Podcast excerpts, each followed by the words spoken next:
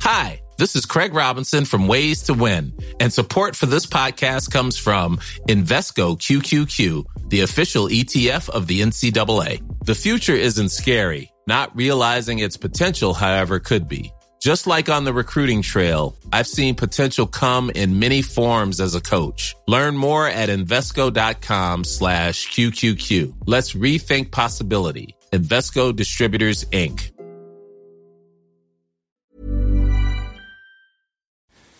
Salut à toutes et à tous et bienvenue dans ce Morning. Nous sommes le vendredi 24 février, il est 6h20 du matin. J'espère que vous allez bien, j'espère que vous avez passé une bonne semaine. C'est pas terminé, c'est pas terminé non plus sur les marchés. Petite remarque, j'ai reçu un message effectivement, alors 5 étoiles sur euh, le Apple Podcast. Euh, je remercie aussi euh, quelqu'un qui me disait notamment je faisais effectivement peut-être un petit peu trop de psycho ces derniers temps. Et je pense qu'effectivement il a raison. Donc je pense que je vais essayer de d'organiser en fait ce morning mood avec euh, trois points. Un premier point macro, un deuxième point technique, euh, stratégie, trading, ce que je pense que je vais faire, ce que je fais. Et euh, troisième point, bah voilà, certains m'avaient aussi apprécié, notamment pas, pas raconter ma vie, mais cette partie un peu un peu psycho, ce que je pense de manière générale, d'élargir un peu le sujet que simplement au trading. Faut acheter, faut vendre et ce genre de choses. Voilà ce que je vous propose. On verra, ça plaît, ça plaît pas, mais effectivement, je pense qu'effectivement la raison de, je répète toujours un petit peu les mêmes choses et tout. Donc merci pour ces remarques. Alors j'allais dire critiques constructives, mais ces remarques, moi j'appelle ça plutôt des remarques constructives. Donc merci à vous. Alors premièrement, concernant la partie macro, euh, le PIB aux États-Unis hier était euh, inférieur à ce qui était prévu, 2,7%. On attendait 2,9. C'est pas le plus important. Le plus important, donc c'est la deuxième estimation, je le rappelle. Le plus important, pour les marchés, c'est euh, la composante euh, inflation, la composante prix. La composante prix était supérieure à ce qu'on attendait. Euh, de mémoire, je m'en rappelle même plus là. J'ai regardé jusqu'avant, je crois que c'était, on attendait je crois 3,6, c'est sorti 3,9%, je crois un truc comme ça. Vous vérifierez de votre côté, mais en gros, la composante inflation est supérieure à ce qu'on attendait. Donc le marché, qu'est-ce qu'il se dit? Il se dit, il prévoit, il se dit ah ça veut dire que la hausse des prix, notamment de la composante euh, du PIB, est supérieure à ce qu'on attendait. Donc peut-être que le PCE sera supérieur à euh, ce qu'on attendait. Et donc, ça nous donne du coup des indices, notamment des marchés américains. C'est pas le mien hein, de chien euh, qui crie, ne vous inquiétez pas. C'est l'autre. je passe devant. Je devrais peut-être pas passer à 6h30 du mat, mais bon, c'est comme ça, c'est la vie. Donc oui, le marché en fait est en train d'anticiper, notamment euh, le PCE, donc le chiffre d'inflation qui aura cet après-midi, 14h30. Donc euh, l'inflation mieux pondée avec le CPI. Et donc euh, c'est pour ça qu'on a le dollar qui reste ferme. On a les indices américains qui sont plus faibles que les indices européens. Et c'est pour ça qu'on a eu notamment à nouveau un petit flux baissier. Alors, je vous disais hier matin, attention, le, PIB, entre 14h30 la publication du PIB et 15h30 euh, l'open cash US, je ne ferai rien. Pourquoi? Parce que ça peut mécher un peu en haut, ça peut mécher un peu en bas, et ce qui est important, c'est ce que pensent les, enfin ce que pensent, ce que font finalement les investisseurs aux États-Unis une fois que le marché cash, que le marché action a ouvert aux États-Unis donc à 15h30. Vous avez vu, c'est exactement ce qui s'est passé. C'est fou, hein c'est-à-dire qu'on a eu dans un premier temps, j'ai envie de dire, une bonne réaction finalement des marchés américains après ce, ce, ce, enfin des marchés américains, pardon, du marché de manière générale après la publication de ce chiffre. Vous avez vu, d'ailleurs on a mis une bougie verte. Qu'est-ce qui s'est passé ensuite? Open Cash US, bim, on est parti direct dans l'autre sens. Donc deux leçons à retenir de ça. Un, attention à bien prendre en considération que les marchés américains, une fois qu'ils sont ouverts, ont beaucoup plus de force, d'impact sur ce qu'ils pensent finalement d'un chiffre éventuellement lorsqu'il tombe que euh, l'interprétation à chaud d'un chiffre entre 14h30 et 15h30. Il peut y avoir ce qu'on appelle le deuxième effet qui se coule. Et la deuxième chose importante, leçon à retenir, c'est quoi? C'est que il faut toujours ces niveaux de polarité. Il faut toujours des niveaux clés. Il faut toujours être objectif et de se dire et d'avoir un sens prioritaire. Ce sens prioritaire, de le garder tant qu'il n'y a pas cette invalidation et de le garder, de continuer à charbonner dans le sens de son plan et que de temps en temps, oui, de temps en temps, on peut faire des petits excès en haut, en bas. C'est-à-dire qu'en gros, bah voilà, on passe un petit peu au-dessus des zones de polarité, mais il faut pas tout jeter à l'eau comme ça, de, de, en 5 minutes, parce que on est, oui, peut-être en train de tester un petit peu au-dessus, etc. Donc vous avez vu finalement les seuils de polarité tous ont tenu. On a fait ce qu'on appelle des breakouts baissier H1. Donc là, je rentre un petit peu plus dans la partie technique. Je reviendrai juste dans la partie fondamentale après pour le PCE cet après-midi. Mais euh, on a fait les breakouts baissier H1. On est passé sous les zones de polarité. J'ai reshorté le SP500 encore une fois. J'ai pris 200 points encore sur le SP500 hier. Je prends tous les jours depuis deux semaines quasiment entre 100 et 200 points tous les jours. Alors sur un TP1, hein, sur une moitié de position, parce que l'autre moitié finalement a été débouclée au, cours d'entrée. J'avais même placé en OC donc un OC c'est quoi? C'est un, ordre conditionné. Si on passe en dessous ou au-dessus d'une, c'est un ordre assez de déclenchement. Hein.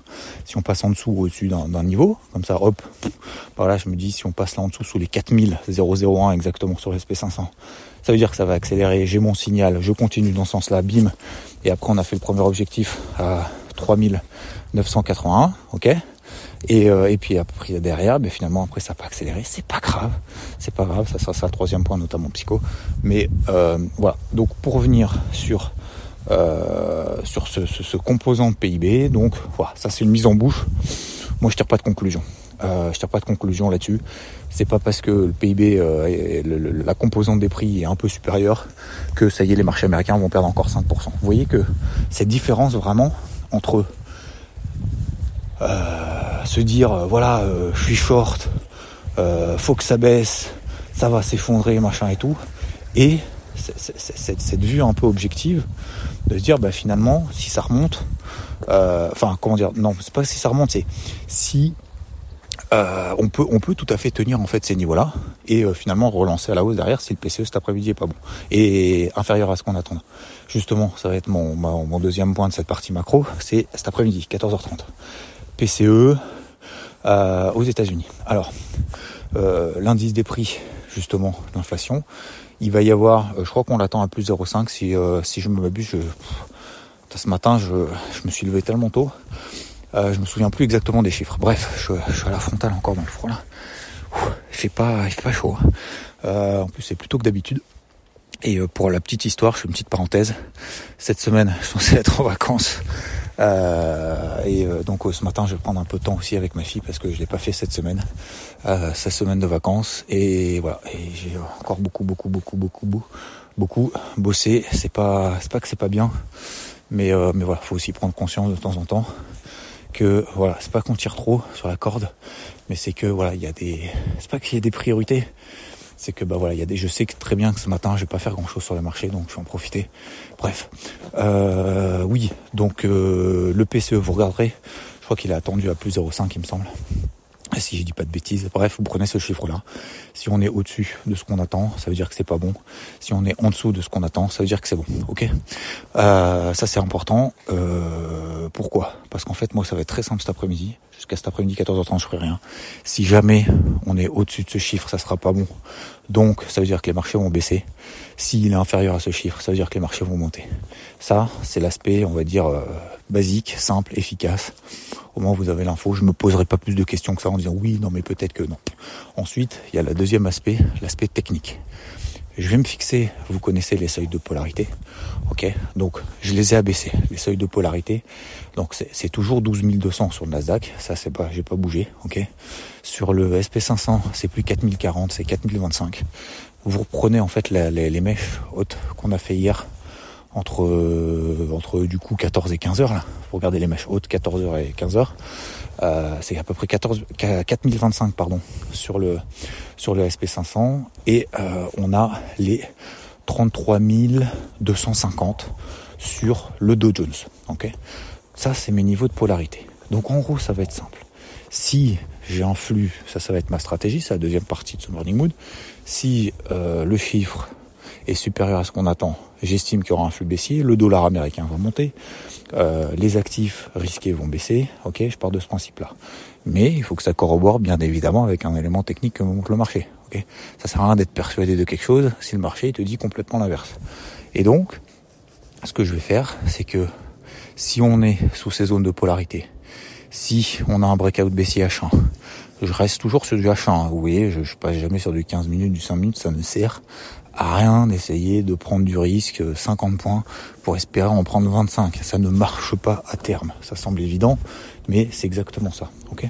Donc, euh, si on est sous ces zones de polarité, 4025, euh, 30, 33 250 sur le dos et 12 euh, 200 sur le Nasdaq, on a des breakouts BCH1 et que le chiffre n'est pas bon, et eh ben je vais continuer à vendre. Les objectifs, je vous les ai déjà donnés, mais je les rabaisse un petit peu, notamment 32 005 sur le dos par exemple, 3 euh, 925 sur le SP500 et 11 euh, 754 très exactement sur le Nasdaq. Ça c'est mes objectifs vraiment finaux. Si on arrive sur ces niveaux-là, moi j'estime que c'est pas que la baisse est terminée, mais c'est qu'à partir de moment-là, ça sera plus intéressant de vendre pour moi. J'ai tout donné depuis deux semaines. J'ai travaillé comme un ouf justement de ces zones-là et euh, dans, ce sens-là baissier. Et justement, j'en viens au troisième point un peu psycho, c'est que vous savez, il y a des gens qui, euh, qui, loupent toujours les trains. attendez, je remets la frontale est en train de partir. Euh, il y en a qui, qui, qui, cherchent en fait systématiquement à savoir où va le marché au pire moment. Voilà. Moi, à la limite, cet après-midi, c'est pas que je m'en fous ce que fait le marché, c'est que j'ai fait des gros objectifs déjà sur le Dow.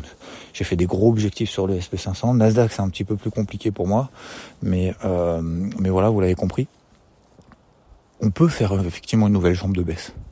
Le chiffre du PCE peut être mauvais, effectivement, euh, mais s'il est bon et que ça remonte, bah finalement, bah, j'aurais tellement exploité, tellement charbonné le marché qu'à la limite, ça me dérangera même pas en fait de payer derrière. Me dire, bah, je sors tout ce qui me reste. Ce qui me reste, il me reste pas beaucoup, mais il m'en reste quand même. Non, non, c'est bon. Il part dans tous les sens là. Non, c'est pas le moment là. Euh, en fait, ça, me dérangerait même pas si on passe au-dessus des seuils de polarité, parce que si c'est, si temps le chiffre du PCE est inférieur à ce qu'on attend, donc qu'il est bon, que les marchés remontent au-dessus de mes seuils de polarité, peut-être que vous posez la question, est-ce que c'est intéressant de payer? Bah, J'ai envie de vous répondre oui, oui, tout à fait on change de casquette, on, a une casquette rouge, on passe une casquette verte. Si le chiffre du PCE est bon, qu'on passe au-dessus des niveaux de polarité, qu'on a un flux haussier, qu'on a une invalidation claire, justement, première invalidation, c'est simple, sous les niveaux de polarité. Si on repasse en dessous, c'est pas grave. On prendra la perte, c'est pas grave. Mais oui, tout à fait, on peut payer. Pourquoi pas? Pourquoi pas? Moi, ça me dérange pas.